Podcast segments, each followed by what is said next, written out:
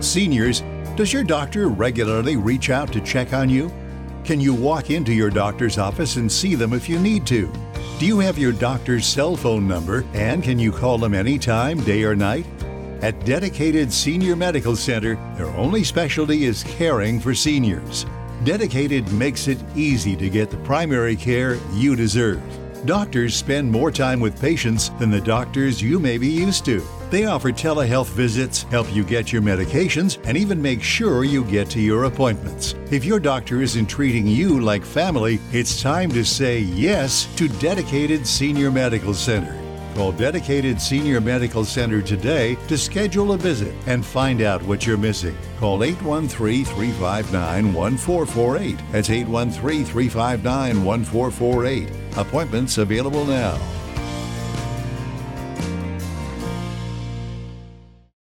Welcome to Cafecito with Rosie on Air, where you'll get to know local professionals, entrepreneurs, movers, and shakers, and how they're helping their community. Hear exclusive interviews from thriving individuals, get inspired, and learn from them. And now, your host, author, speaker, commissioner, Medicare broker, business owner, published author, and business trailblazer, Rosie Paulson.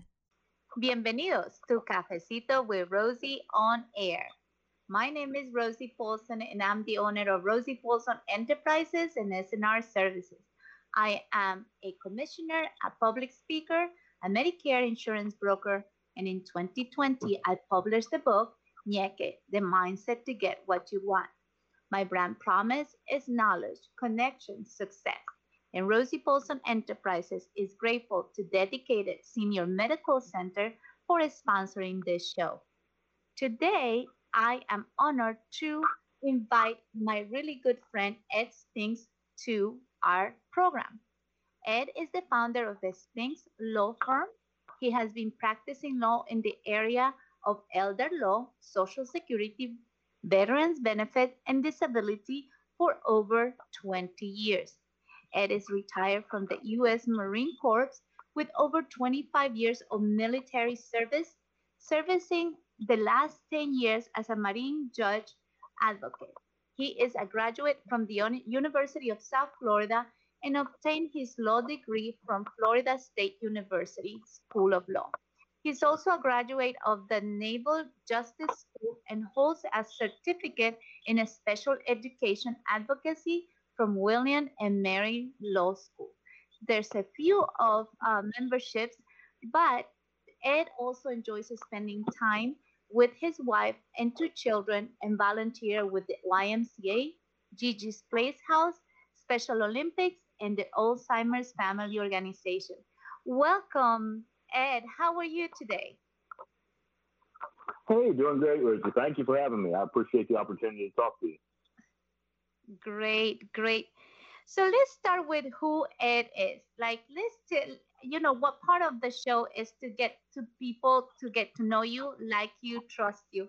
So let's start is who is Ed? Are you married? And what got you into becoming a lawyer? Okay. Yeah, thanks, Rosie. I really appreciate that. And I'll tell you a little bit about myself. You gave me a great introduction there, so I really appreciate that background. And like you said, I spent 25 years in the military, and I actually went to the military right out of high school. So when I was 17, I joined, and that's been a kind of an ongoing theme, and I think service is probably an ongoing theme in my life. I learned it, fundamentally initially by joining the military, and then I kind of got out a little bit, but I stayed in the reserves and went to school at USF here in Tampa. And I actually worked during that time as a firefighter EMT for the Polk County Fire Department. My mother's family's from Polk County, so I lived over there in Winter Haven and kind of that area and worked for the fire department. And then I graduated from USF and decided I wanted to go back on active duty. So I got commissioned at that time, so I went from being an enlisted guy to an officer. But then I also got the opportunity to go to law school at Florida State. And so once again, I was back in the reserves attached to Marine Corps Recruiting Command up in Tallahassee and going to law school at Florida State. And it gave me the opportunity to work in the recruiting department based out of Parris Island for a little while. And I got to work at Albany in Georgia and Parris Island in South Carolina, of course. And then I went on to be stationed in Quantico, Virginia. And then I had the privilege of being stationed in Hawaii for a number of years. So that was really a great opportunity. And I kind of ended it up being going full circle and coming back around to MacDill, where I was attached to Marine Corps Central Command. And so finished up my time there at MacDill. And that's when I got the opportunity to open up, you know, my own law practice and start practicing in that area. So during that time, of course, in the Marine Corps, we get kind of bounced around to work a lot of different type jobs as a Marine Corps judge advocate. So I got the opportunity to do estate planning is what I started out doing, and then did a lot of litigation work, which is in courtroom type stuff. And then kind of rounded up by doing some civil litigation and administrative type law. But I always enjoyed the practice of elder law and estate planning, because it gives you the opportunity to serve individuals in a direct capacity, you know, where you're helping them out with one thing or another. And I'll tell you what really solidified my decision, Rosie, to focus on estate planning was when my son was born with a disability, and then I got more involved in the disability community. As you see, I volunteer at the YMCA, and Gigi's Playhouse is a Down Syndrome Achievement Center in Tampa. And I also I'm on the board of directors for Alzheimer's Family Organization. So helping those with a disability, my heart goes out to them and their families. And there's really a big need for planning for families that's members with disabilities and people that develop disabilities, be it going into assisted living or a nursing home or that type of transition. So being able to help and serve those families is really something I enjoy doing. That's kind of the short version of the 20 years I've been practicing law. Great. And you'll be married for how long? Oh, my. You got me on the spot there. If my wife hears, she'll be pulling my ears out. Now, we've been married 13 years in February, so it'll be 14 years coming next February. Oh, that's amazing. That's amazing. And, you know, that's one of the things that as a person that works with Medicare recipients, they always are asking me about elderly law. So let's start with that first. So what will your suggestion be when people are reaching that age, right? Like people think about retirement stop at age 65, but they don't think about all the other legalities that comes with that. And because most of these things you need to do and while you still have all your senses. So I know as people get ready to retire, do you have perhaps some tips that you should kind of start?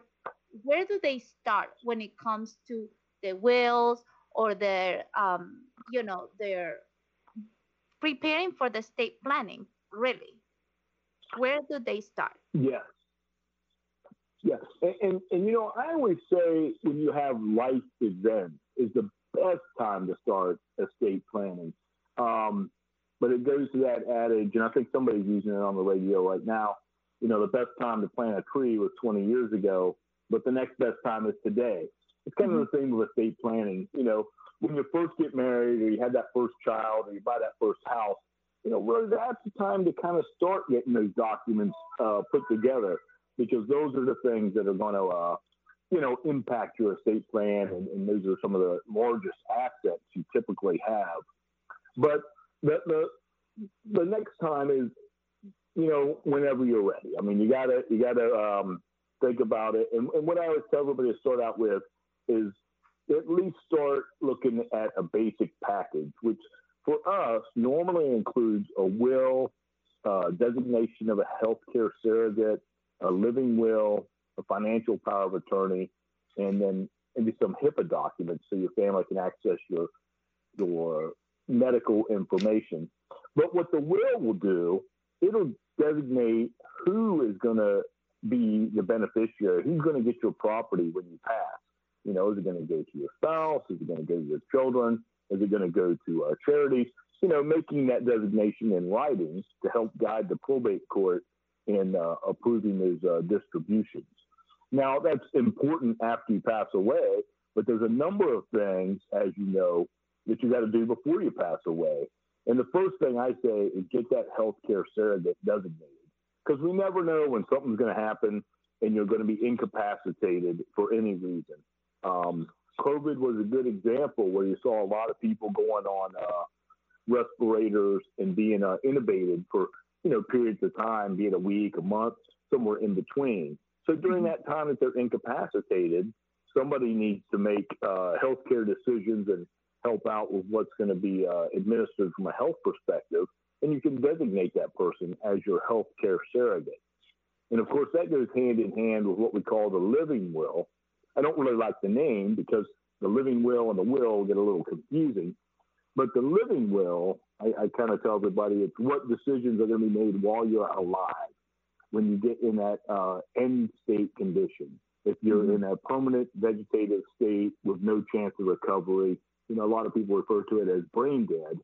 You know, do you want your next of kin to pull the plug? Do you want to be kept alive on, you know, artificial respiration? Well, how are they going to do that? And you can designate what you want in that living will, you know, designate that ahead of time so your healthcare surrogate and your family members aren't under that stress of having to make a decision. They already can see from a written document what you would want done if you were in that slot. Right, right. And I think that's part of people, and you're totally right.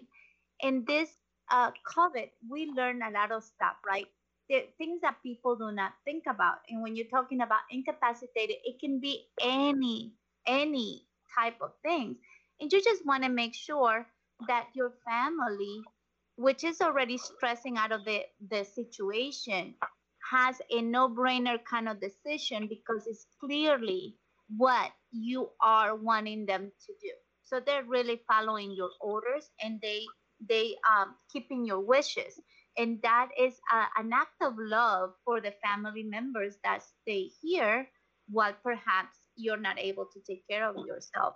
And that is very important because probate, one of the things that we learn is also when families have to perhaps go through the state for things that they are yours because there's not a person that you have assigned those to.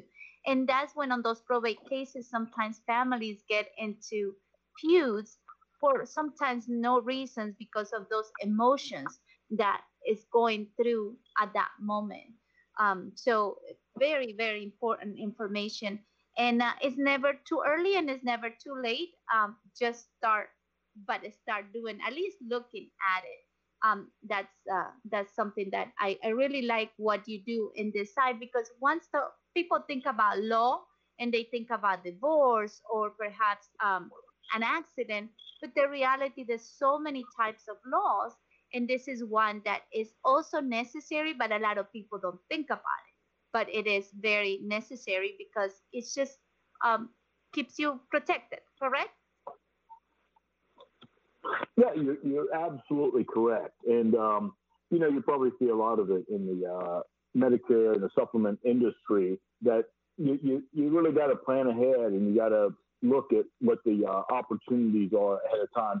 Because also, I'll tell you the downside of my profession is I get a lot of phone calls that says their spouse or their mother or father has become incapacitated due to a stroke or due to dementia. And unfortunately, I got to tell those people they can't do a power of attorney at that time. They can't designate a healthcare surrogate. They can't execute a will, because once you lose your capacity to understand the documents that you're signing, you can't sign the documents. You can't make an informed decision, of course. So that capacity is a big deal. And that's why it's important to plan those things early and try to, you know, prepare for the worst and hope for the best type thing that, you know, you got those people designated ahead of time.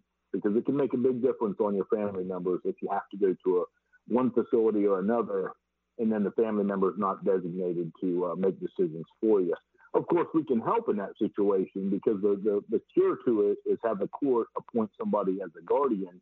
But of course, then we're talking about time and expense of court that could have been avoided, you know, had more easily documents been implemented beforehand. Right. Now, the other part that that is very interesting to me in what you do is the disability. And I know people understand that Medicare is 65 years and older.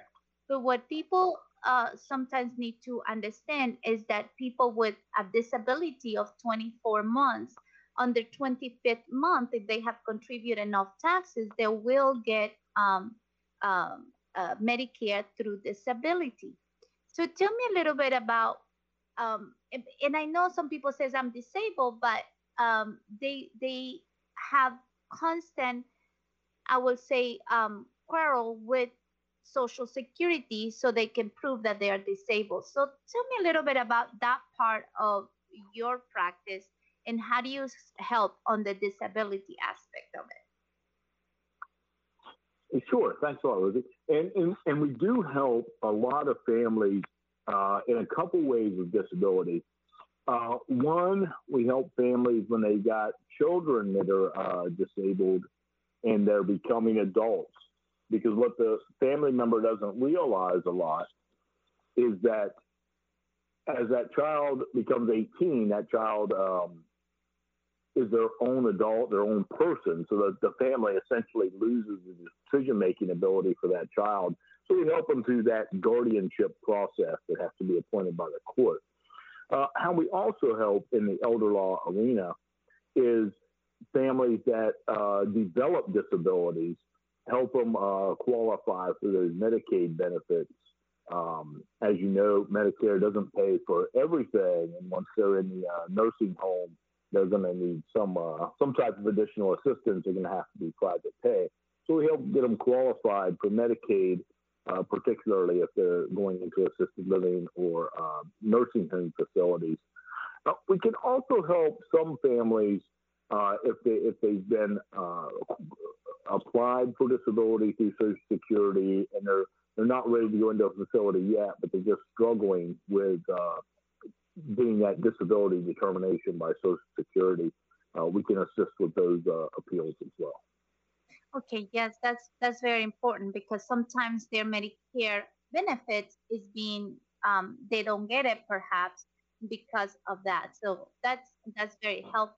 Now I know what you mentioned again. It's you came into this law, part of the law, because of your situation with your son, and that was always something that I had no idea how it was going to work because I have many of my clients that perhaps have adult children that they care for. And I remember one of my first ladies, she had a daughter that was getting older, and she was the only daughter. Like, they didn't have anybody else, and her husband had passed away. And now it's her and the adult child. And what's going to happen with when she's no longer here? And I never had an answer because I really did not know people like you. But what are some of the tips and or perhaps where your practice came to be? Give us an example. How can people think about this to help others find a way to find a solution for this situation, which is preparing again. It's preparing. But where would we start? And that's exactly the people I enjoy helping is those people that know where they want to get to with an end goal, and help them find a way to get there. We list out a lot of objectives to reach the final goal. And like the situation you're talking about, if a parent has a child with special needs and that child's dependent on their care, and the child might be receiving Social Security disability or something like that. But you're right. You see, a number of times they're still living at home with one of the parents, and you got to be able to step back from the situation and think about it. Is how's the child going to be cared for when the parents are no longer around? And that I'll tell you, that is a struggle, because it's something that really takes a lot of planning, and that is one area where you can't just wait till the last minute. It really has to be effective. It's got to be done early, because there's a number of opportunities is a good thing, and I would say most parents aren't aware of the planning opportunities that exist when you have children with special needs. Be it setting up an ABLE Act account, which will allow the child to save money and not be counted against their government benefits, or setting up a special needs trust. There's a couple different ways to set those up so the child can inherit money or have their own money payable to them without interfering with their government benefits. And that's kind of a common theme, is making sure the child has the ability to access the government benefits that they need and deserve, as well as having any supplemental finances from the parents or from insurance or from other means that they can use so they can live their best life, continue to live a good life, a happy life, and not struggle and be in a life of needs and poverty. Yes, because I think that was something that if you don't plan, then what will happen with that person? The state will take over, and perhaps they're trying to put him in a house or in a place where they already are stressed that their caregivers is no longer there, and everything has to change. And the way that they thrive is by having that security and that same routine every single day. And now this is changed. So it's an act of love, again, to be able to take the emotion out of it and just think about the facts. This is what's going to happen. And when this happens, this is how we're going to act about it. And this is how we're going to handle the situation. So it is a little harsh, if you say, but it's a reality that we all, that persons with that special child need to face. So, Ed, we have just a few more minutes left. If you would like to tell us where can people find you, and perhaps some of our last thoughts of what you do and how to prepare for, to use your services.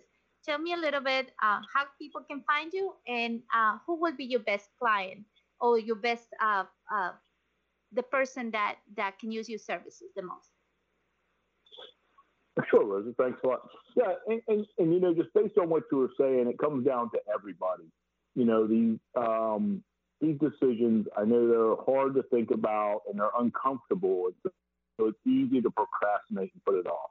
But at some point, you just gotta, bite the bullet, come in, and stop procrastinating and get a plan in place. Once you get that plan in place, you'll feel that relief, and you'll have that peace of mind to just kind of move forward and know that that's taken care of. The best way to contact me is you can look me up on the website, www.spinkslawfirm.com, or you can just give me a call directly. My number is 813-651-1233.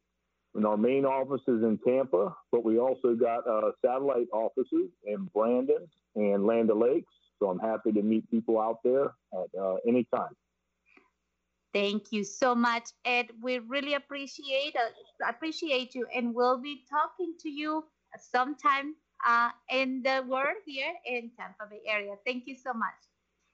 And to my listeners, thank you. And to my listeners, when you sincere care and are cared for through your relationship, your business and your community thrive.